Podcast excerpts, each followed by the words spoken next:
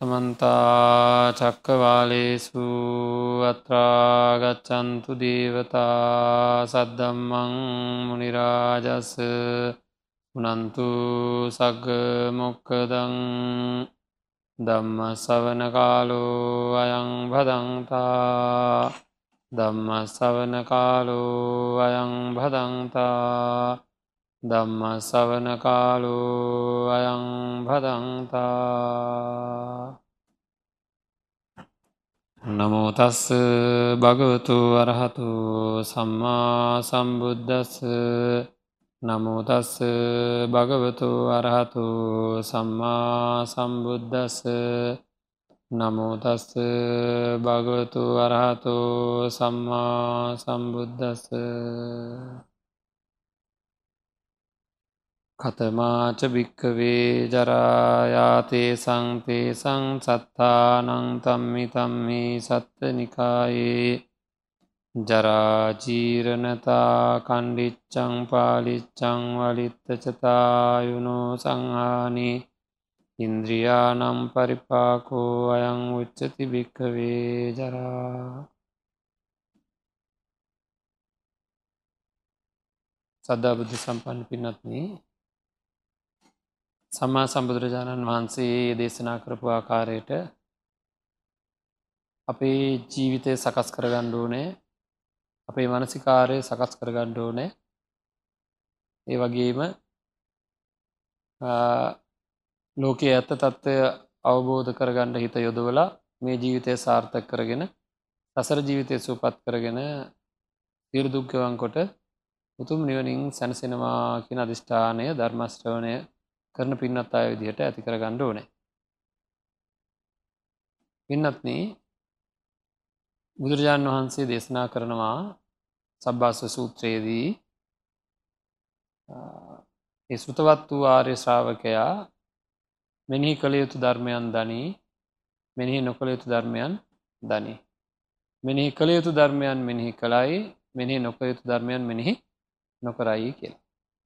ඉතිං මෙනෙහි කළ යුතු ධර්මයන් පිළිබඳව දේශනා කළේ යෝනිසෝ මනසිකාරයෙන් යුක්තව දුක මෙනෙහි කරනවා සමුදය මෙනෙහි කරනවා නිරෝධය මෙනෙහි කරනවා නිරෝධගාමිනි පටිපදාව මෙනෙහි කරනවාය කියලයි. එතකොට අන්න ඒ මෙනෙහි කරන යෝනිසෝ මනසිකාරයෙන් එක දකී කියල දේශනා කරා. එහම දකින කෙනාට සක්කාය දිට්ටි සිලබ්බත පරාමාස විචිකිච්චාකින් තුන් සංයෝජන ධර්මයන් ප්‍රහීන වෙනවා අන්න ඒ ප්‍රහීන වෙනකොට ඒතනැත්තාගේ උපං ආශ්‍රවයන් තියෙනවනං සය වෙනවා නූපන් ආශ්‍රව තියෙනවන උපදින්නේ නෑ කියලා. එතකොට මේ ලෝකය හින්ද අපිට අපේ චිත්ත සන්තානයේ මේ ලෝකයේ තියෙන වස්තුූන් හින්දා රිදෙන තැවෙන පිච්චෙන දැවෙන ගති තියෙනවනේද. ආගේ ඒව තමයි දැක්ක දේවල් ආය දකිින්ට නැති වෙනකොට අහපු දේවල් අහන්ට නැති වෙනකොට විඳපු දේවල් විඳින්ට නැති වෙනකොට ඒ දැක්ක දේවල් නිසාවෙන් හිතේ උපදනා වූ දැක්ක අහපු විඳපු දේවල් හින්දා හිතේ උපදනා වූ යම් කිසි ආකාරයක රිදීමක් තැවීමක් බිඳීමක් වගේ දෙයක් තියෙනවනම් පසුතැවීමක් තියෙනවනම් රත්වීමක් අපහසු බවක් දැයනවනේ ආංගකට කෙනවා ආශ්‍රව ධර්මයන් කියලා. සීනාශ්‍රවයණන් වහන්සේ කියලා කියන්නේ ඒ වගේ ආශ්‍රවයන් නැතිවෙච්ච කෙනා නැතිවෙච්ච උත්තමයණන් වහන්සේ. එතකොට එනම් අපේ චිත්ත සන්තානවල මේ බලපු අහපු විඳපු දේවල් හින්ද ආශ්‍රවයන් උපදිනවා එ හරි කටුක අමිහිරි වේදනාවල් සහිතයි. ඉදි මේවා නැතිකරගණ්ඩ දේශනා කරපු සබ්භාස සූත්‍රයේ සඳහන් කරේ පින්වත්න ඉස්සෙල්ලාම කෙනෙක් මේ චතුරාර් සත්‍ය ධර්මය තමන්ගේ හිතෙන් නැගිලා එන විදිර සකස් කරගද්දී අපේ මනසෙන් අපේ මේ ශරීර සහ මේ ශරීරාශ්‍රය කරගෙන තින වැඩ පිළිවෙල පිළිබඳව නිවැරදි හැඟීමක් එන්ඩෝ නෑ අපි ඊය දවස කතා කරා දරුවෙක් උපදින්ට ඉන්නකොට නැතං තිරිසන් සතෙකුට ඒ පැටියෙක් ලැබෙන්ට ඉන්නකොට ඒවා දැක්කහම අපිට මහා දුකක් මහා දුක්කස්කන්දයක උත්පත්තියක් කළහැම හිතෙනවත් දන්න. දරුවෙක් පිළිසිඳ ගත්තා කියලා දැනගන්නකොට දුක්ගොඩක හට ගැනීමක් සිද්ධ වුණා. මෙතන මහා දුක්ගොඩක් හටගන්නේ කියලා එහෙම දැනවත් දන්න. අපි ඒක සාකච්ඡා කරා දැනෙන විදිය. ඒ කියන්නේ මවකුසේ මවගර්භයේ ඉන්න වෙලාවෙඉඳලා මවගර්භය පහළ වෙලා ආයතන පහළ වෙච්ච දවසේඉඳලා උත්පත්ති ලබන මොහොත දක්වා ලොකූ සැපක් විදිනවා දෙයක් නේද? අනන්ත ප්‍රමාණ දුකක් විඳින ලෝකම නිරේ වගේ කියලා කියන හරියට සමහරට එක නමුත් අපිට ඒව අරමුණු වෙන්නේ අනිත් පැත්තට. නේද? දරුවෙක් පිළිසඳ ගත්තා කියලා කිව්වහම කට්ටියම එකතුලා මොකද කරන්නේ? හරියට සන්තෝෂ වෙනවා. නේද? ඊළඟට මේ ඉතින් ඒ සන්තෝෂ වෙන්නේ අරවා දන්නේ නැති හින්දා. ඉතින් ඒ ඊයේ දවසේ අපි ගැන සාකච්ඡා කරා ඒක හදාගන්නේ කොහොමද කියලා. අපිට පින්නත් මේ සසරට බය දැනෙන්න ඕනෑ සසර කලකිරෙන්න ඕනෑ. සසර කලකිරෙන්නේ දුක පිරිසිඳ දැනගත්තොත්. එතකොට දුක පිරිසිඳ දැනගන්නවා කියලා කියන්නේ ඒ දුක්වල දුක් ගැන ඒව ඇත්තටම ඇත්තද කියලා ඇත්ත තත්ත්වය මෙනෙහි කරපුවම හරි ඒක දුක් මෙනෙහි කරනවා කියන එකක් නෙවෙයි ඇත්ත තත්ත්වය මෙනෙහි කරා නම් හරි. මොකද ඇත්ත තත්ත්වය නම් දුක් ස්වභාවයක්. එතකොට අපේ මේ ශරීර පිළිබඳවත් එහෙමයි. මේ ශරීරවල තියෙන සත්‍ය තත්ත්වය අපිට වැටහෙන්න ඕනේ. දැන් හැම වෙලේම තේරෙන්න ඕනේ මේවා මේ විදිහටම තියෙන්නේ නැහැ කියලා. ඇත්තටම ඇත්තටම ඊය දවසේ මතක් වුණාද මගේ ශරීරය මේ මෙහෙම තියෙන ශරීරය ජරාවට පත්වමින් තියෙනවා කියලා මතක් වුණාද? අද රෝගීව නෑ හෙට වෙනකොට රෝගී තත්වයකට පත්වෙන්ට පුළුවන් කියලා මතක් වුණාද? නේද? මේ ශරීර ගැන පුංචි දරුවෙක් හරි ශරීරය ගැන විශ්වාසයක් තියන්න පුළුවන්ද? විශ්වාසයක් තියන්න බෑ. තව මොහොතකින් මොනවා වේද කියලා විශ්වාසයක් තියන්න තියන්න පුළුවන්කමක් ඇත්තේ නෑ. නමුත් අපිට මේක මතක් වෙන්නේ මේ ලැබිලා තියෙන ශරීරය ගැන අපි විශ්වාස තියාගෙන බලාපොරොත්තු ඇති කරගෙන නොඒකුත් ආකාරයේ බැඳීම් වලට හේතුවෙන වැඩ පිළිවෙලවල් හදාගන්නවා. අන්න ඒ බලාපොරොත්තු ඇතිවීම මම මෙහෙම කිවොත් දුක් ඇති වන්නේම බලාපොරොත්තු කඩවීමෙන් කියලා කිවොත් මොකද කිය. දුක් ඇති වන්නේම බලාපොරොත්තු කඩවීමෙන්මයි. එතකොට බලාපොරොත්තු කඩවෙන්නේ බලාපොරොත්තු ඇතිවීමෙන් කියලා කිවොත් මොකද කියන. නේද? බලාපොරොත්තු ඇතිවෙන ස්වභාවයක් අපේ సంతානවල තියෙනවා මේක මෙහෙම මන් තියාගන්නවා නෑ මේක මෙහෙම වෙන්නේ මට එහෙම වෙන්නේ මට එහෙම වෙන්නේ මම දැන් කිව්වොත් එහෙම තව අවුරුද්දකින් අංශභාගය හැදෙන්න පුළුවන් ඔය තැනැත්තාට කියලා. Tamanට අංශභාගය හැදෙන්න පුළුවන් කිව්වොත් මොකද මෙයාට කියන්නේ? එහෙම පුළුවන්කමක් තියනවද නැද්ද? හ්ම්. එහෙම වෙන්න පුළුවන් සමහර විට නේද? එහෙම කිව්වට මොකද්ද තියෙන අදහස? නෑ මට එහෙම වෙන්නේ නෑ මට එහෙම වෙන්නේ නෑ කියලා තද බලාපොරොත්තුවක් තියෙනවා. ආන්ගේ බලාපොරොත්තුව හින්දා මට එහෙම වෙන්නේ අන්න අයට එහෙම වුණාට මට වෙන්නේ නෑ. අන්න එයාට එහෙම වුණාට මට වෙන්නේ නෑ. නේද? හුඟක් අය හිතන්නේ මෙහෙම ඉන්න ගමන් එක පාටම හදිස්සියෙන් මැරලා යන එක තමයි වෙන්නේ. එහෙම නැතුව මට දුක් විඳින්න වෙන්නේ නෑ කියලා. ඉතින් අන්න ඒක හින්දා අපිට මේ ලෝකය ගැන දරුවන්ගේ ලෝකය ගැන හරියට බලාපොරොත්තු ඇති වෙනවා.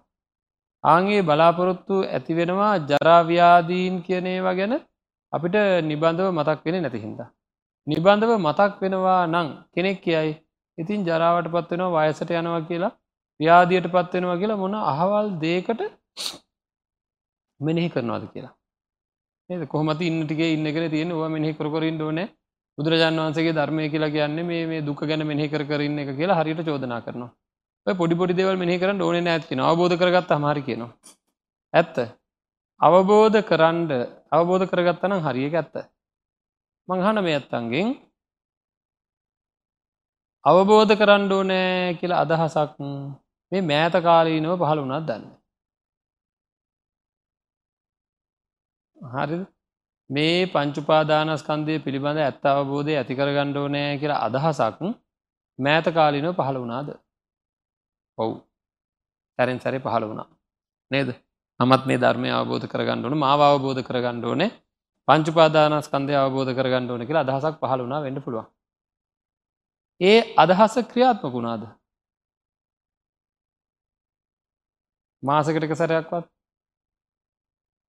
ඒ ක්‍රියාත්මක වීමට ඒක ක්‍රියාත්මක වෙන්න එක නිවන් ඔය කියන්නේ නිවන් දකින්න ඕන කියන එකනේ. නිවන් දකින්න ඕනේ කියන එක ක්‍රියාත්මක කරන්න ගන්න උත්සාහය කොහොමද දන්නේ? හොඳටම වැඩිද? නේද? හොඳටම වැඩිද? හොඳටම වැඩි නෑ නේද? බොහෝ වෙලාවට බොහොම බොහෝම අඩුයි. බොහෝම අඩුයි. ඇයි ඇයි අපේ උත්සාහය අඩු? නිවන් මඟ විවර කරගන්න අපේ තියෙන උත්සාහය අඩුයි. කරන එකම දේ තමයි බණ අහන එක. වැඩිපුර අය මං කියන්නේ ඔක්කොමලා කියලා. නමුත් මේ දේ කරගන්න නම් පින්වත්නි මේ දුක කියන එක පිරිසිඳ දකින්න ඕනෑ දුක තේරෙන්න ඕනෑ. දුක තේරෙනා කෙනා තමයි ඒකෙන් අතමිදෙන්ට උත්සාහ කරන්නේ. මේ ශරීර ගැන මේවා සැපයි. දැමං ආයහනවා ඊ අහපු ප්‍රශ්නයක්ම ආයසරයක්. පංචුපාදානස් කන්දය පිළිබඳ තියෙන අදහස මොකක්ද? ඇත මේ ලෝකයේ පස්කම් සැප පිළිබඳව තියෙන්නේ හැම්බලීම මේ ලෝකය ගැන තියෙන්නේ සැපයි කියන අදහසද දුකයි කියන අදහසද වැඩිපුර තියෙන්නේ? නේද? හොඳට විශ්වාස දුකයි කියෙන අදහ තියෙන කියලා. දරුවන් දැකීම දුකක්ද? නෑ. ප්‍රිය රූප දැකීම දුකක්ද? එනම් දඟලන්න ඔච්චර නේද? ඒවායි මට දුකක් දුපදින්නේ ආහාර දුකක්ද? රූපවාහිනය දුකක්ද? නේද? එම බලහන්න මේ මේ ඇහැට අහැකන නාසේ දිව ශරීරයේ මනසට දැනේවා දුකක් විදිහට අපිට පේන්නේ සැපක් විදිහට පේෙන් වැඩිපුර පේන්නේ සැපක් විදිහටයි. ඒකයි අපගේ ඇලිලා ඉන්නේ. එතකොට මේවාගින් හටගන්නා වූ දුක් පිළිබඳව මේවා මේවාගේ මේ සැප සැප කියන එක සකස් වෙනවා පින්නත්න සැප කියන එක සකස් වෙනවා. ඒ ඒ අපි ආය තේරුම් ගණ්ඩුවනේ සැප සකස් වෙනවා යම් තැනක අවිද්‍යාව හේතුකොටගෙන මේ බලන්ඩ යම් කිසි කෙනෙක් සත්පුරුසයෙක් කියලා පිහිතාගන්නවා බලන්නකොට අසත්පුරුසයෙක් අසත්පුරුෂ පුද්ගලයෙක් සත්පුරුෂ පුද්ගලයෙක් කියලා අපි හිතාගෙන ඉන්නකොට සත්පුරුෂ ඒ අසත්පුරුෂ පුද්ගලයා ගැන අපි සත්පුරුෂ පුද්ගලයා කියලා හිතාගෙන ඉන්න හින්දා එයාව දැක්කහම අපිට උපදින්නේ සතුටක්ද කලකිරීමක්ද? අපි හිතාගෙන සත්පුරුසයෙක් කියලා. උපදින්නේ සතුට බලනකොට අසත්පුරුසේ එනම් නොදන්නාකම හින්දා සතුට උපදිනවද නැද්ද? සැප උපදිනවද නැද්ද? ආංගේ වගේ තමයි මේ පංචුපාදානස්කන්දේ යථභූත ස්වරූපය දන්නේ නැති හින්දා අපිට සැප උපදිනවා. දරුවාගේ දැකීම සැපක්. බලන්නකට පංචුපාදානස්කන්දයයි ඒ සැපයි කියෙන අරන්තියෙන හරි එතකොට රූපවාහින බැලීම සැපක්. පංචුපාදානස්කන්දයමට සැප විදිහට දැන හිද මම එක ඇලි ගැලඉන්නේ ඉතින් ඒක හිද පංචුපාදානස්කන්දේ ඇත්ත තත්වය තේරුම් ගණඩ බැරුව වැරදීමක් හින්ද අපි සැපවිඳිනවා ඒව සැප තමයි. නමුත් ඒ සැපහින්දා අනාගත දුක් සකස් වෙනවා. බලනවාරය කැමැත්තෙන් බලනවාරයක් ගාන රූපාහිනි බලන්නකොට ඒක තියෙන රූපදිහා බලලා ඒවා ගැන කැමැත්තක් උපදවාගන්න වාරයක් වාරයක් ගානේ දරුවෙක් දිහා නැත්තං සද්ධයක් අහලා ගන්ධයක් රසයක් ස්පර්ශයක්කින්ද මේ පංචකාම සම්පත්තිය ඇලෙන වාරයක් ගානේ තන්හා උපදිනවා. තන්නාව උපාදාන බවට පත්වෙන උපාදාන හිද ජාති දුක් හටගන්නවා ජරාදුක් හටගන්නවා ව්‍යාධි දුක් හටගන්නවා නේද?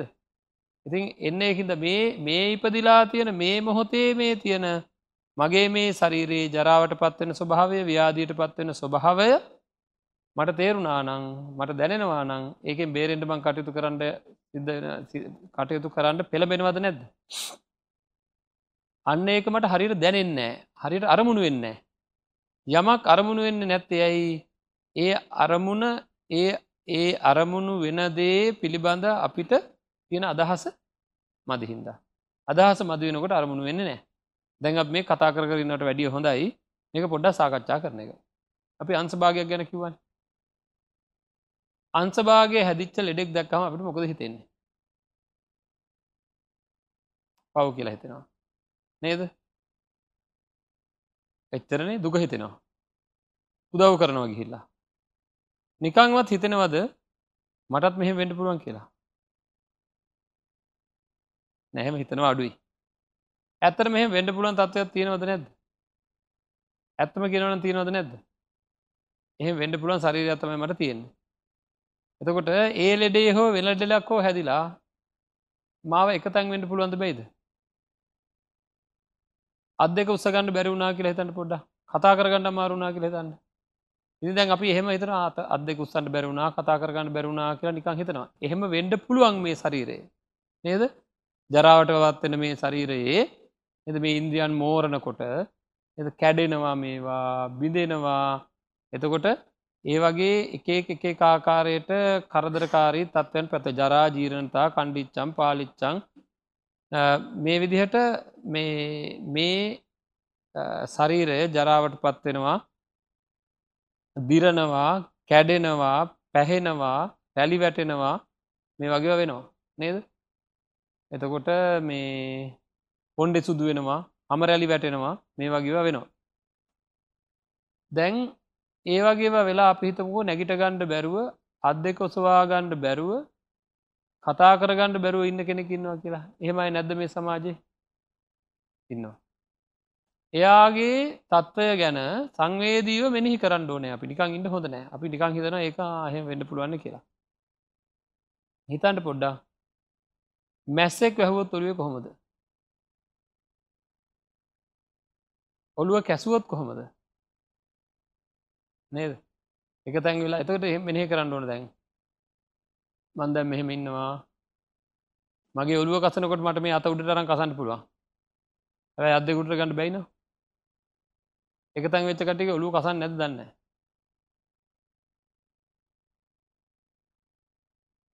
නේද? හොඳයි. මැස්සෙක් වැැහුවොත් එලෝ ගණඩ බැරිවෙනවා ඒ විතරක් නෙවේ අප හිතමකෝ ළඟ ඉන්නකරුට කතා කරලා කියන්න පුළ මගේ මෙන්න මෙතන කසන්ට කියලා. කතා කරගන්නත් බැයිනවා හිතන්ට මොහොතකට ඉතා සංවේදීව හිතන්ඩ මේ වෙලාවේ මගේ මේ ශරීරයේ මෙන්න මෙතන කසන ගතියක් තියෙනවා. ඒ කසන වෙලාව හිතන්ඩ මේක මට කාටවක්වත් කියන්ඩවක්වත් මට කසා ගණ්ඩවක්වත් හැරෙන්ඩ පෙරලෙන්ට බැරි තත්වකට පත්වෙච් වෙලාවක මොන තරන් දුකක් විඳින්ට තියෙනවද කියලා. නේද? ඒ ස්වභාව කොට මමත් ඉන්නවද නැද්ද? ඒ ස්වභාව කොට මගේ අම්මත් ඉන්නවද නැද්ද? මගේ තාතත් ඉන්නවද නැද්ද මගේ සහෝදරයොත් ඉන්නවද නැද්ද නේද මමත් ඉන්නවා. ඇයි මං ඒ වගේ ස්වභාවකොට ගත්ත ශරීරයක් මට උරුම වුණේ මොකක් ඉදද.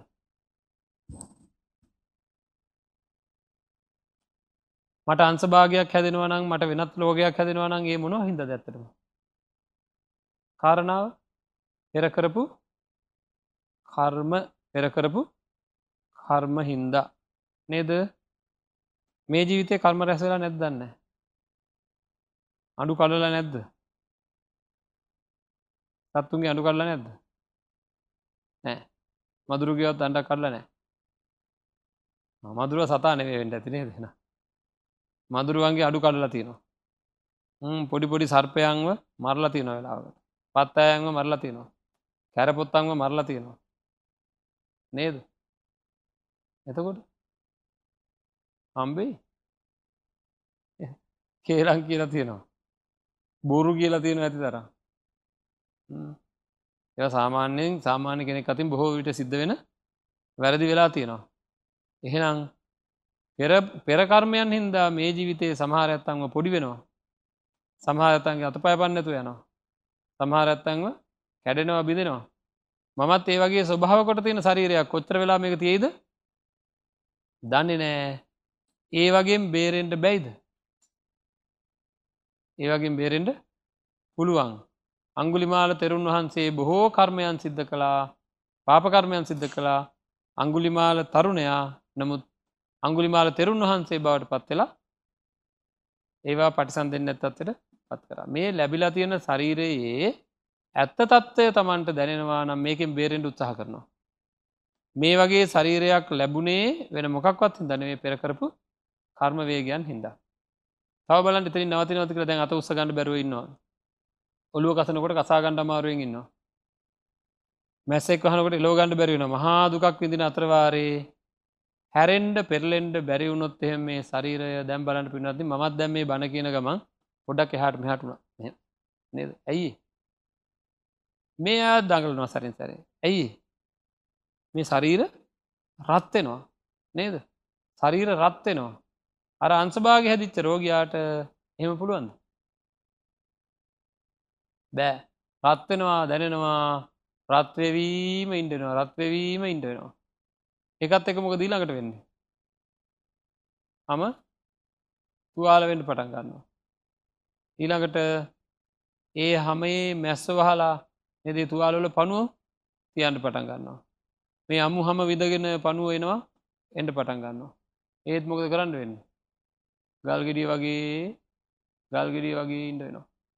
කොරගණඩ දෙයන්න ඇතු නේද? අන බලන්ටකු ව්‍යාදිය කියන එක මොන තරන් දුකක්ද කියලා. ඒ වගේම බලන්ට මේ ශරීරය ජරාවට පත්වෙනවා මේ ශරීරය ටික ටික ටික ටික කුදු ගැහෙනවා. ටික ටික ටික ටික හමරැලි වැටෙනවා. මේ ඉන්ද්‍රියන් මෝරණවා එතකොට ඒවැය ක්‍රියාත්මක භාවය අඩුවෙනවා එද අපි මෙච්චර ප්‍රිය රූප බලාගණ්ඩ තියෙන ඇස් දෙක පෙන්නැතු යනවා. ප්‍රිය සබ්දාහන්ට තියෙන කන් දෙක ඇහෙන්නැතුව යනවා. නේද? මේ විදියට අපේ මුළු ශරීරයේම තියෙන ක්‍රියාකාරිත්වයන් ටික ටික ටික ටික නැතිවෙලා යනවා කැඩෙනවා බිඳෙනවා. මේවා වෙනස් භාවයට පත්වෙනවා ඉතින් මේක අපි හොඳට මෙනෙහි කරන්න ඕනෑ. එහම මෙනෙහි කරපු හම පින්වත්න බලන්ඩ මේකට. ඒ විතරද්ද කියලා. ඇහේ රෝග කනේරෝග නාසේරෝග නද? චක්කුරෝගෝ සෝතරෝගෝ ගානරෝගෝ ජිව්‍යාරෝගෝ කායරෝගෝ සීසරෝගෝ කන්නරෝගෝ මුකරෝගෝ දන්තරෝගෝ මේ විදිට මොන්න තරං රෝග හැදෙන්ඩ ස්වභාවේ තියෙනවාද. විටක සෙමාමාරු හැදෙනවා. විටක පිතාමාරු හැදෙනවා. විටක වාතාමාරු හැදෙනවා. මේ තුනම කිපෙනවා. නේද? එතකොට මේවා එක එකේකේවා එක එක කාලෙට එක එක විදිහට මේ ශරීරය හරියට ව්‍යාදීන් නැතිවෙනවා මේක ව්‍යාදිවලට ආකරයක්. මේක නිරෝගිව එක මොහොතක් තියයි කියලා විශ්වාසයක් තියන්ට බැරි බව බුදුරජාණන් සික තනක දෙසන කර. මේ ශරීරය නිරෝගිව තියයි කියලා. එපට ගැඹුරෙන් දැනෙන්ඩ ඕනෑ. නේද? දැන් තරුණ කාලෙම ඔන්න සමහරයට ඩෙංගු වගේ රෝග හැදිලා. හරි ඒ හැදිච්චාය මොකද කරන්නේ? ඔන්න මේ රෝග ඉවරුණාට පස්සේ ඉතිං මේ තියෙන ලොකු අවස්ථාවක් නැති කරගන්නවා. මේ ඇතු දන්නවන ඩෙංගුරෝගේ හැදුනොත්. ඒක හැදිල යුරුණාට පස්සේ හරියට මේ ශරීර කා කියනවා නේද? නැගිට ගණ්ඩ බැරිවෙනවා ඇවිද ගණ්ඩ බැරිවෙනවා මහන්සි ඇති වෙනවා. කාලයක් යනකන් තරුණ ළමයකුටනත් එහෙම තමයි. අන්න තරුණයාට හොඳ අවස්ථාවත්තිය නොමකක්ද මං වයසර ගිහාම කොහොම තත්වේ කියලා? මම වයසර ගිහාම මගේ තත්වය මොකක්ද කියලා බලාගණ්ඩ පුළුවන්ගේ කාලේ. එතකොට කාලයක් ගිහම හැමදා මෙහෙමයි නිදාගණ්ඩ ඉරියව්වක්වත් හොයාගණ්ඩ අමාරුයි. මේ පැතර හැරුණත් දෙනවා අර පැතර හැරුණත් දෙනවා උඩු බැලි අතර හිටියත් දෙනවා යටිකුරුව හිටියත් දෙනවා නිදාගණ්ඩ ඉරියව්වක් හොයාගණ්ඩ අමාරු ඒ වගේ මේ නිරෝගීව තියෙන ශරීර රෝග බවට පත් වෙලා. එක එක වියසන ඇදෙනවා. අඩුම ගාන මොහොතකට හිතන්ඩ දැම් මේ අතක්. සමහර වෙලාවට උළුක් වෙනවා හරි නැත්තන් ජරාවට පත් වනාට පස්සේ දන්නවාද? දැඟඉතින් අපි මේ අපිට මේක මේ නිරෝගිව ඉන්න වෙලා කල්පනා වෙන්න අත මෙහෙම නවන්ඩ බෑ ඉදිකටුවලින් අයනෝ වගේ වේදන ඇති කරවනවා දැගති මොකද කරන්න ඕන? කෙලින් තියාගෙන ඉන්ඩනවා මේවා අපි මෙනෙහි නෙකිරීම හින්දා මේ තත්වට පත්වෙනකං අපිට මුකුත් කරගන්නඩ හම් වෙන්නේ නෑ එතකොට මොකද වෙන්නේ? අන්තිමට අපිට හිතෙනවා මේ තත්වට පත්වනාට පස්සේ අනේ මට එක් දවසක් නිරෝගිවෙන්ට තිබන මන්දන්නවා ධර්මයට අනුව කටයුතු කරන හැටි. මට සතියක් නිරෝගිව ඉට තිබුණනම් කොඳ කෙලින් තියාගෙන ඩේටිය නං මටදන්නවා මේ කටයුතු කරන හැටි කියලා. ඒ වගේ පින්නත්ති මේකේ තියෙන මේ ව්‍යසනකාරී තත්ත්වය අපි මෙනෙහි කරේ නැත්තං මෙනෙහි කරේ නැත්තං මෙනෙහි කරලා අපේ මනසට මේ ශරීර දකිනකොට අනුන්ගේ ශරීර තමන්ගේ ශරීර දකිනකොට මේවා ගෙන් මට මහා අර්ථයක් සිද්ධ වෙන් නැති බව මෙනෙහි වෙන්ඩ ඕනද නැද්ද? කොයි වෙලාම කැල්ල යන්න පුළුවන්ද? කොයි වෙලාම බිදිලයන්ට පුළුවන්ද? කොයි වෙලාම වැනිසිලා යන්න පුළුවන්ද? කියන හැඟීම අපේ මනසෙන් අපට දෙන්න ඕන. පොඩි දරුවේ දකිනකොටුනත් ලොකුවක් කෙනෙක් දකිනටුන නිරෝගව ඉන්න කෙනෙක් දකිනකොටුනත් තමන් ගැන වනත් ඒ අදහස් විශේෂයෙන් තමන් ගැන ඒ අදහසෙන්ට ඕනෑ. හෙට වෙනකොට මට කොන්ද මං කොච්චර තරුණ වනත් කොන්ද උත්සගන්ඩ කෙලින් වෙන්ට බැරි තත්වකට පත්වෙන තිනට කඩ තියෙනවා. දැඟිතුව කැඩෙන ගතිය පොඩ්ඩක් හිතන්නක. මේ ශරීරය අරගෙන පාරය අන්ඩ බැරි තත්වයන් තියෙන්. පොඩ්ඩක් හයියෙන් කොහරි වැදුනොත් මොකද වෙන්නේ? හයියෙන් කොහර වැදුනත් වාහනයක වාහනයක් ගැටන අප යන වාහනේ. වෙන්ඩ පුළන්ද බයිද? නේද?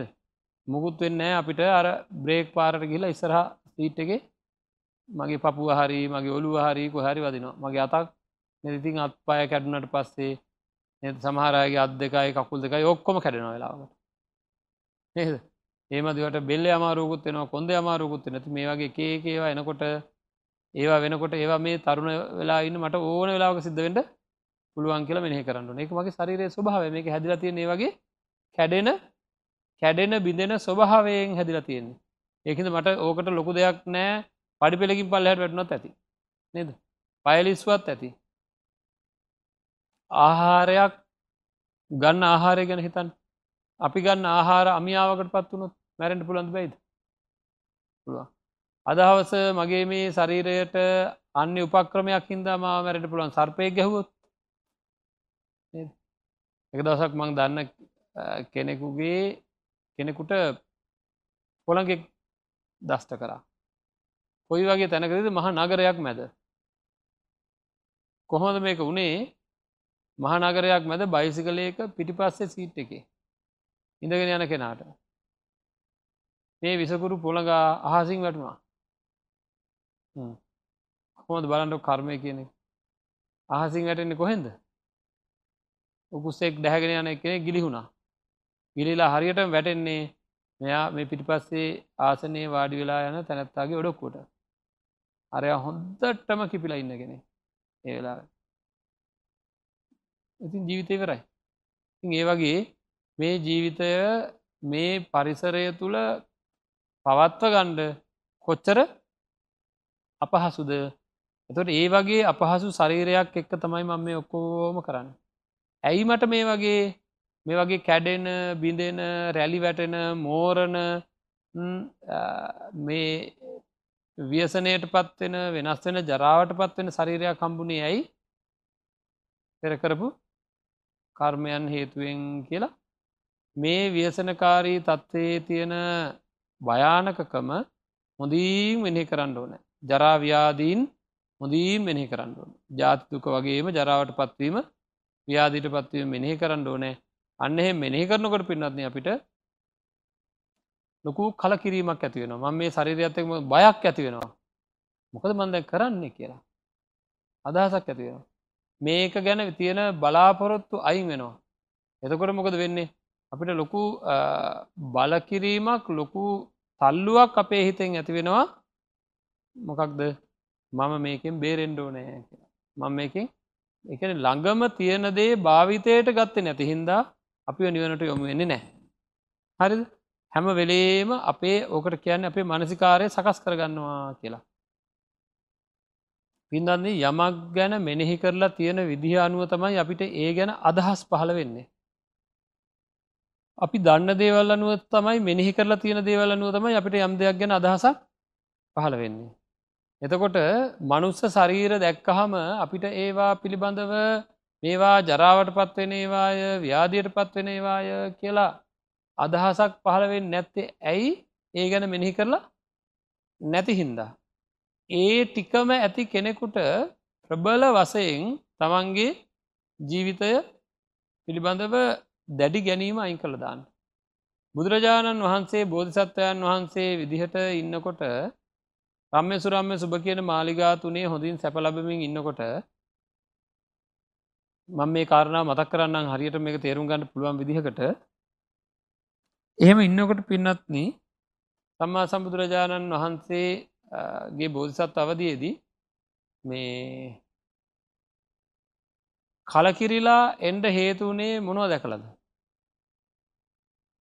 සතර පෙරණමිති මොනවද ලෙඩෙක් මහල්ලෙක් මළමිනියක් පැයදුරුවක් මේ ඒකන සතර පෙරණමි දැක්කොත් සංසාරගත කලකිරීම ඇති වෙලා ගීගෙන් යන වනේද නේද? සසර කලකිරිලා ගිහිගෙන් යන සතර පෙරමිදි දැක්කොත්. ඇයි හිනහ යන්නේ? අපි දැකලා නැද්ද? දැකල නැද්ද? මෙතනම උන්න බලාගත්ත හැකි දෙකක් හෝ තුනක්. ලෙඩෙක්කින්ටත් පුළුවන් මහල්ලෙක්කින්ටත් පුළුවන්. පැවිදුරුවකුත් ඉන්නවා. මරණයක් විතර යඩු එහෙනම් අපි හැම තැනම සතර පෙරනිමිත් දකිනවා. නමුත් දකින්නෑ පේන දේ දකින්නෑ කොහෙන්ද? මනසින්. ඒ මනස හුරු වෙලා නෑ ඒක යෝනිසෝ මනසිකාරය බවට පත්වනොත් පින්නත්නී එකැන අපේ මනසේ මනස භාවිතාකත් කොහොමද මේක සකස් කරන්න කියලා බුදුරජාන් වන්සේ දේශනා කරා. මෙනෙහි කළ යුතු දේ මෙනෙහි කරන්න ඕනෑ. මෙනෙහි නොකළ යුතු දේ මෙනෙහි නොකරන්න ඕනෑ. දැම් මොනවද මෙනෙහි කරන්න ඕන දේ? අද දවස අපි සාකච්ඡා කරන්නේ ජරාව්‍යාදි දෙක. ජරාව්‍යාදී කියන ඒවා ඒවම් භාවී ඒවං දම්මෝ ඒතන් අනිත්තෝති. මගේ මේ ශරීරය ජරාව්‍යාදී හැදෙන ස්වභාවයෙන් අයින් වෙලා නෑ ජරාව්‍යාදී ඇතිවෙන ස්වභාවයෙන් අයින් වෙලා නෑ අන්න ඒ ස්වභාවය තියෙන හින්ද මං භයානක තැනක ඉන්නවා. මේ ශරීරයත් එක්කල අපිට හැමිලම ඒ සිහිය තියාගෙන මේක අනිත්‍ය ස්වභාවයේ තියෙන දෙයක් කියන සිහියෙන් මේක ජරාව්‍යාදියට පත්තෙන්ට පුළුවන් තත්ත්වයක් තියෙනවා කියන හැඟීමෙන් මේ ශරීර දිහා බැලෙන. එහෙම හැඟීමකින් මේ ශරීර දිහා බැලෙන මනසිකාරයක් සකස් කරගණ්ඩ ඕන. එහෙම බැලෙන මනසිකාරයක්. එතකොට මේ ශරීර අනුන්ගේ ශරීර තමන්ගේ ශරීර ගැන ලොකූ බලාපොරොත්තුවක් ඇතිවෙන්න නෑ ඒ විතරන්නේ ලොකු කලකිරීම ඇතිවෙනවා. ඉතින් අන්න ඒක සකස් කරගන්නට මොකද කරන්න ඕන අපි. ඔය විදිහටවා මෙනෙහි කරන්න ඕනෑ ඔය විදිහටවා දිගින් දිගර දිගින් දිකට මෙනෙහි කරන්න ඕන මොහොතකට හිතන් හදිස්සේ මොන්න පණවිඩයක් එනවා. දැම් මේ හොඳට ඉන්නවා මම හදිස්සිය පණවිඩයක් එනවා මොනවාහරි පරීක්ෂණයක් කර හදිසිය මොකර වෙනසත් දැන්ලා පිළිකාවක් කියලා. එතන ඉඳලා මගේ ජීවිතය කොහොමද කියන්න? නිකං සංවේදී වෙතන් එහෙම පණවිඩාපුවයි නැද්ද? පිළිකාවක් කියලා පණිඩයක් වෙන එහෙම පණිඩාපුවා ඉන්නවා. එතන ඉඳලා අපි සංවේදී මනසකින් මෙනෙහි කරන්න ඕනෑ. ඒ පණිවිඩය මට දැනගණ්ඩ ලැබිච්ච වෙලාවේ ඉඳලා මට කවදහරි දැනගණ්ඩ ලැබුණොත්. ඒ දැනගත්ත වෙලාවේ ඉඳලා මේ ලෝකයේ මට ජීවත්තෙන්ට එන්නේ මහා කලවෙලකින්ද කලබලයකින්ද නැද්ද? නේද? කොයි මොහොතේ මගේ ජීවිත ඉවරවෙයි දන්නේ නෑ කියල ලොකු කලබලයකින් ජීවත්වෙන්ට වෙනවා. ලොකු ප්‍රශ්නයකින් ජීවත්වෙන්ට වෙනවා. ඒක ඒක වෙන්ඩතින් ඉඩකඩත් තියෙන බව තේරෙන්ඩ ඕනෑ. අපි හැම්බිලේම අපිට තින නිරෝගී මදය කියල එකක්. තරුණ මදය කියල එකක් තියෙන මදය කියන මත්වීම මේ මත්වීම් මත්වෙච්ච කට්ටියට නිවැරදි සිහිය නෑ. ශරීරයේ තරුණ භාවයට යෞවන භාවයට මත්වෙච්ච කට්ටියට මේක විනාසයට පත්වෙනවා කියන සිහිය නෑ. නිරෝගී මදය කියලා කියද්දී ඒ කියන්නේ අන්න අයට එක නිරෝගී භාවය මත් වෙනවා කියන එකයි. එක එයාට අන්න අයට රෝග හැදුනාට හැම්බලේම තින්න දස්මකක්ද මටනං හැදෙන්නේ නෑ. මට හැදෙන්නේ නෑ. මට හැදෙන්නේ නෑ කිය එතකොට ඒකින් බේරෙන්ඩ උපක්‍රමයෝ දන්නේ නෑ ජරාව්‍යාදවලින් බේරෙන්ට තින උපක්‍රමයම කක්ද නේද? හරියට සෞඛ්‍ය සම්පන්නව ජීවත්වෙන්ඩ නෑ ඉතා සෞඛ්‍ය සම්පන්න හැම්බලේ විස බීජ නාසක නාලා ජීවත්වෙන්ඩ ඕන. ඒත් හරියනවද? නෑ. මොකදද? නැවත උත්පත්තියක් නොලැබෙන තත්වට කටයුතු කිරීම. මේ වගේ ශරීරයක් නැවත නොලබෙන සති මේ ශරීරයත් එක්ක පින්නත්න පුදුම දුකක් වෙන බුදුරජාන් වන්සේ ඔය රෝගයන තදාන් කරපු තැන බඩිගින්න විපාසාව. මේ ඔක්කොමත් ශරීරයේ තියෙන දුක් විදිහට මෙනෙහි කරන්න කියලා දේශනා කරේ. එක රෝග විදිහට මෙනෙහි කරන්න කියලා දේශනා කරේ. එනකත්තය උච්චාර පස්සාව කම්මයන් පවා. මේ ශරීරයේ දෙන වද ටික ගැන හොඳට බලන්ඩ ඕන මොන තරම් වද දෙනවද මේ ශරීරය අපිට? කියන කියන දේ ඔක්කෝම කරලා දෙන්න වෙනවද නැද්ද? වෙලාකටම පැලිල වගේ දයනවා ඉතින් ඕන් ඕකට හරියන ඔක්කෝන් ඇක නිවෙන්ට බෙහෙත් බොන්්ඩෝ නෑ නේද? එක කාලේප ගල්වන්ඩෝ නෑ ඔක්කර කර ඕක හදන්නඩෝන නේද? වෙලාවකට ඉදිමෙන්ට පටන් ගන්නවා.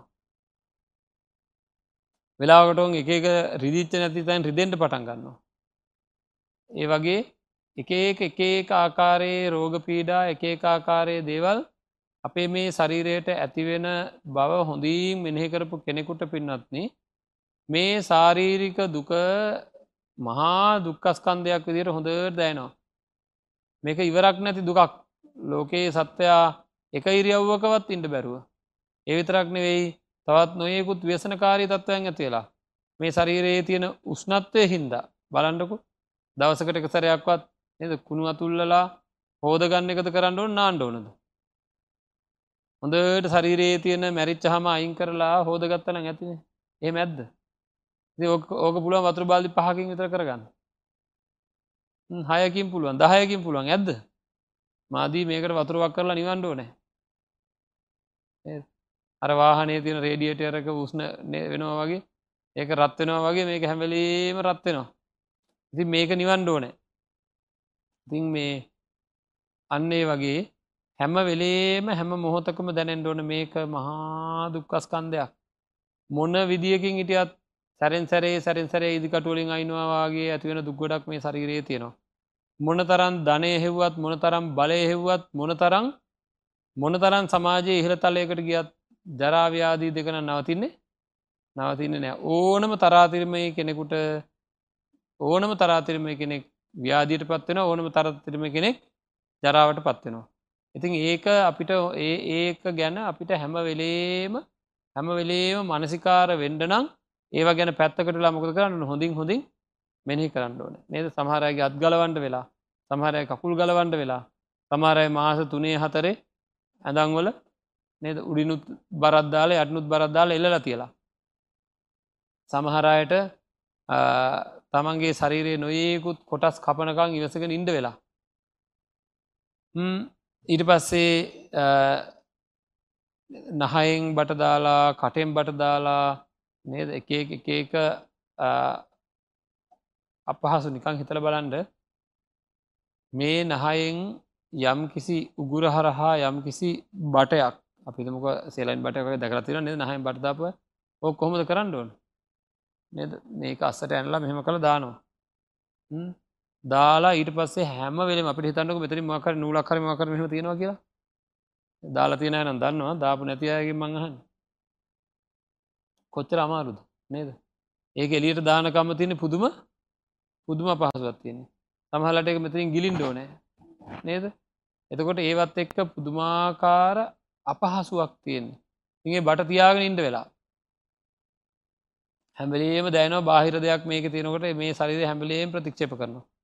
ඉතින් ඒවා ඒවගේ අනන්ත අප්‍රමාණ දුක්විඳින්ඩ සිද්ධ වෙනවා. ඉළඟට මේ ඉන්ද්‍රියන් මෝරණකොට ටික ටික ටිකට කැඩෙනකොට බිඳෙනකොට හමරැලි වැටෙනකොට තරුණ ඇත්තෝ කල්පනා කරන්න ඕන තරුණ කාලෙදිම දැනට නම් මට කවුරු තාදරේ පොඩි කාලෙ ගොඩා කාදරේ හැමෝම නේද ඩහ තරුණ කාලෙත් එහෙමයි කාගෙත් අවධානය යොමුුවෙන කාලයක් තියෙනවා ටික ටික ටික ටිකට මොකද වෙන්නේ මේ ලෝකයේ ඉන්න වැඩිමනත් මිනිස්සුන්ගේ අවධානය මට යොමුුවෙනවා ටික ටික ටික ටික අඩුවෙනවා වයසකට ගිහිල් එක තැනකට පත්වෙනකොට එක එක තැනකට යනකොට කරන්න දෙයක් නතු පුටුව ගෙන හිටියත් කවුර ජනගන්නේ නෑ ඔය කට්ටිය කියන දේවල් අහන්ඩ ඕන්නෑ නේද? වැඩිය කවුරත් බලන්නෑ කවුරුවත් වැඩිය කතා කරන්නේ වටිනාකමක් නෑ කොච්චර හම්බ කල දිල තිබ්බත්. කොච්චර ලොකු කෙනෙක් වෙලා හිටියත් වයසට යනකට අනිත්තායක තියෙන අවධානය අවධානය සහ ඒ හැම එකක්ම නැතිල. එකම ඉන්දියන් මේරීම හින්දයි එක වෙන්නේ. නේද? ඉතිං මේ වගේ අපි හැම දෙයක්ම ජරාවට පත්වීම ව්‍යාදියට පත්වීම කියන එක පිළිබඳව හැම දෙයක්ම දකින දකින තැන දකින දකින තැන තියෙන දේවල් අපි හොඳින් මෙනෙහි කරොත් පින්නත්න. ඒ මෙනෙහි කිරීමම ඇති ඒකෙන් බේරෙන්ට මෙහි කරේ නැත්තං ඒකෙන් බේරෙන්ට අප හිත පෙළබෙන්නේ නෑ පෙළබෙන්නේ නෑ දැංකයන්ට බලන්ඩ අපි ඇහුව වගේම මං අහන ප්‍රශ්න තමයි නැවදා මහන ප්‍රශ්න තමයි දැම් බණක් අහනකොට දැම් මේටික අපි කියනකොට. ඇත්තනේ නම්මට අන්සභාගයක් හදන්න පුළුවන් මගේ අත උස්ස ගන්න බැරි වෙන්න පුළුවන් මගේ කකුල උස්ස ගන්න බැරි වෙන්න පුළුවන් මට කසා ගන්න බැරි වෙන්න පුළුවන් මට හැරෙන්න බැරි වෙන්න පුළුවන්. ඒ වගේ තත්ත්වයක් තියෙන ඒ වගේ තත්ත්වයක් තියෙන ශරීරයක් මට ලැබිලා තියෙන්නේ ඒ ඒ ස්වභාවය මම ඉක්මවා ගිහිල්ලා නෑ. මේකට ඒ වගේ බොහෝ ව්‍යසන වෙන්න පුළුවන් කියලා හොඳින් දැනෙනවා නම් හොඳින් තේරෙනවා නම් අපිට හොඳ හැඟීමක් ඒ පිළිබඳව මිශ්‍ර වෙච්ච හේතු වෙච්ච මෙනෙහි කරපු ඒවා හේතු වෙලා මිශ්‍ර වෙලා ප්‍රබල හැඟීමක් ඇති වෙනවා නම් මේ ශරීර ගැන කලකිරීමක් ඇති වෙනවද නැද්ද? නේද? මේ ශරීර ගැන කලකිරීමක් ඇති වෙන මොකක්ද අයියෝ මේ වගේ එකක් නම් වැඩ නෑ. කැඩෙනව නම් බිඳෙනව නම් වයසට යනව නම් ඒක යම් කිසි ආකාරයක වෙනස් වෙන ස්වභාවය තියෙනව නම් රිදුම් ඇති වෙනව නම් මහ භයානක රිදුම් කටුක කටුක තීව්‍ර චණ්ඩ ගෝර වේදනා ඇති වෙනවා නං අනාගතයේදී දැන් නැති වුණත් එහනම් මේකින් ඇති වැඩ නෑ කියලා අපේ හිතර දැන්න අන්න එහෙම දැනෙන තුරු ජාති ජරාව්‍යාදී මරණ සෝක පරිදේව දුක්ක දෝමනස ආදි වසයෙන් තියෙන හැම දෙයක්ම මෙනෙහි කරන්න ඕනෑ පින්නත් අපි. මෙනෙහි කරන්න ඕනෑ. එහෙම මෙනෙහිකරොත් තමයි අපිට තේරෙන්නේ මේ එන්ඩෙන්ඩ එන්ඩෙන්ඩ මේ ආයුෂය පිරිහෙන හැටි. එ බලාගෙනද මේක පිරිහෙනවා. ඒක ගැන ඒවා ගැන මෙහි කරන්න ඕන. එක තම ජරාවට පත්වීම තියෙන එකක් තමයි නේද? ආයුෂය පිරිහීමේ ලක්ෂණය. මංඔකට මතකද කියපු කාරණාව? නේද? දැන් කාල තින උදාහරණයක් ගත්තොත් එහෙම අපි මොකක් හරි මේ දත්ත පැකේජයක් ගන්න එකන ඩේට පැකේජ් එකක් ගන්න අපිතුමක එක ඒක වෙන්න මෙච්චර ඩේට තියෙනවා කියලා කියනවා. එතකොට ඒක පාවිච්චි කරන්න පාවිච්චි කරන වාරයක් වාරයක් ගානේ. හිතන්ඩ දැ අපිතමකෝ පැය ගානක් තියෙනවා කියලා යම් කිසි මෙන්න මේ දැන් අන්තජාලය භාවිතා කරන්න පුළුවන්. මෙන්න මෙච්චර පෑගානක් තියෙනවා කියලා දත්ත ප්‍රමාණයක් ගත්තා. එහිතන්නු භාවිතා කරන භාවිතා කරන භාවිතා කරන හැම්ම වාරයකම ඒ දත්ත ගෙවෙනවද නැද්ද? ඉවර වෙනවද නැද්ද? හරි. එතකොට අපිත් මේ ජීවිතෙත් පෙරකරපු පුුණ්‍යාබී අපුුණ්‍යාබී ආනෙන්ජාබී සංස්කාරයන් හින්ද පැකේජ් එකක්ද නැද්ද මේ තියෙන්නේ? අපිට මනුස්ස ලෝකයේ ඉන්න පැකේජ් එකක් දීලා තියෙනවා. හරි. ඇහෙම් බලන වාරයක් ගානේ කනෙන් අහන වාරයක් ගානේ නාසයෙන් දිවෙන් ශරීරයෙන් අහන විඳින වාරයක් වාරයක් ගානේ මොකද වෙන්නේ? ඒකේ ආයුෂය ආයුෂ ඉවර වෙනවා කියන්න පැකේජ්ජක ඉවරවීගෙන යන්නේ. බලාගෙන ඉදි පැකේජ්ජක ඉවරගෙන හරි? සමහරය ගන්න පැකේජ් එක භාවිතා කරනවා අනවශ්‍ය දේවල්වලට අනවශ්‍ය දේවල්ලෝට භාවිතා කර කියල ඉවරවෙන්න නැද්ද? ඉවර වෙනවා. අවශ්‍ය දේවල්ලොට භාවිතා කරත් ඉවර වෙනවා. එහෙනම් මේ ජීවිතය ගැන හොඳ අදහසක් ඇතිවෙන්ඩුවන මේක මම් භාවිතා කරන්න ඕනෑ. ව්‍යාදියට පත්තෙන්ට ජරාවට පත්තෙන්ට කලින් මොකද කරන්න ඕන? මම මේ පාවිච්චි කරන්න ඕනේ යහපත්දේ නේද? අඩුම ගාන ඊළඟ පැකෙජ්ජකවත් හරියට ගන්න. සමහරයට සමහර පැකෙජ් හම්බලතින එක වචනයක්ව කතා කරන්න බෑ. අරකුන්ට හම්බෙලතින පැකෙජ්ජගේ වගේ. උම්බෑ කියන්න විතර ඇපුළන් ආය බෑ. මහා දුක් ලැබෙනේවා හම්බෙනවා. ඒ වගේ ඒ මොනුවද තමන් කරගත්ත පුුණ්‍යාබි අපුුණ්‍යාබි ආනෙන්ජාබි සංස්කාරය. ති මේ ජීවිතය ගැන හොඳ කලකිරීමක් ඇති කරගන්න ඕන අපි. කලකිරීමක් ඇති කරගන්නේ මූුණු එල්ලගෙන අඩාන්ඩ ඉන්ඩ නෙවෙයි. මූුණ එල්ලගෙන අඩාන්ඩ ඉන්න එක නවත්ත ගණ්ඩයි කලකිරීමක් ඇති කරගන්න. ඇයි? ජරාවට ව්‍යාදියට පත්වෙන්ට ඉස්සල මම දැනගෙන හිටියා නං ඒක වෙනවා කියලා. ඒක වෙන්ඩ කලින් අවශ්‍ය දෙවල්ටික සම්පාදනය කරගන්න අපේ ඇත්තු නෑ මට වෙන එකක් නෑ මට වෙන්නේ නෑ අන්න අයටමයි වෙන්නේ කියලා හිතාගෙනදලා අන්තිමට ලොකූ දුකට පත්වෙනවා මේක පොඩි දෙයක් කියලා කෙනෙකුට හිතේවන් ඊයත් මතක් කරා. පොඩි දේවල් වගේයක් මේ කියන්න කියලා හිතනවා. මේවා දැන්කාලි බැහර කරලා දාන ඉක්මට නමුත් තමන්ගේ හිත ඉක්මන්නින් නිවන් මගට යොමුුවෙන්ඩ නං මේ වගේ ජරාව ව්‍යාදිය මරණය ආදී දේවල් පිළිබඳව හොඳින් හොඳීම් මෙනි කරන්නඩුවන් මේක හින්දා හැමෝම කල්පනාවට ගණ්ඩුව නෑ බුදුරජාණන් වහන්සේ දේශනා කරපු දේ මේක. බුදුරජාණන් වන්ස් දේශනා කරා මනසිකාර ගත කරගණ්ඩ මනසිං බලන්ඩ යහපත් මනසක් ඇතිකරගණ්ඩ යෝනිසෝ මනසිකාරයෙන් එකන නැවත නිවැරදි මෙනි ආශ්‍රව අඩුවෙන විදිහ මෙනෙහි කිරීම කරන්න කළ මේ ශරීරයේ ජරාව්‍යාදි දෙක ගැන මෙනෙහි කරපු හාම ශරීරවලට තියෙන ඇලීම ආශ්‍රවයන් අඩුවෙනවාද වැඩි වෙනවාද? ඒවා අඩුවෙනවා අඩු වෙලා ඒ ඒ ඇති වෙන කල කිරීම අපි යහපත් අත්තකට පත්වෙන ඉතින් ඒකද මේ හැම දෙනා වෙනුවෙන් අපි ප්‍රාර්ථනා කරනවා අද දවසේ බොහෝම තමන්ගේ බාහු බලය යොදර හරියම්භ කරගත්ත ධනවේ පැදන් කරලා බොහෝම ලොකු පිනක් සිද්ධ කරගත්තා. එතමයි ධර්මදානමය පුුණ්‍ය කර්මය ධර්මදානම පුුණ්‍ය කර්මය සිද්ධ කර මේ අත්තන් වෙන ප්‍රාර්ථනා කරනවා.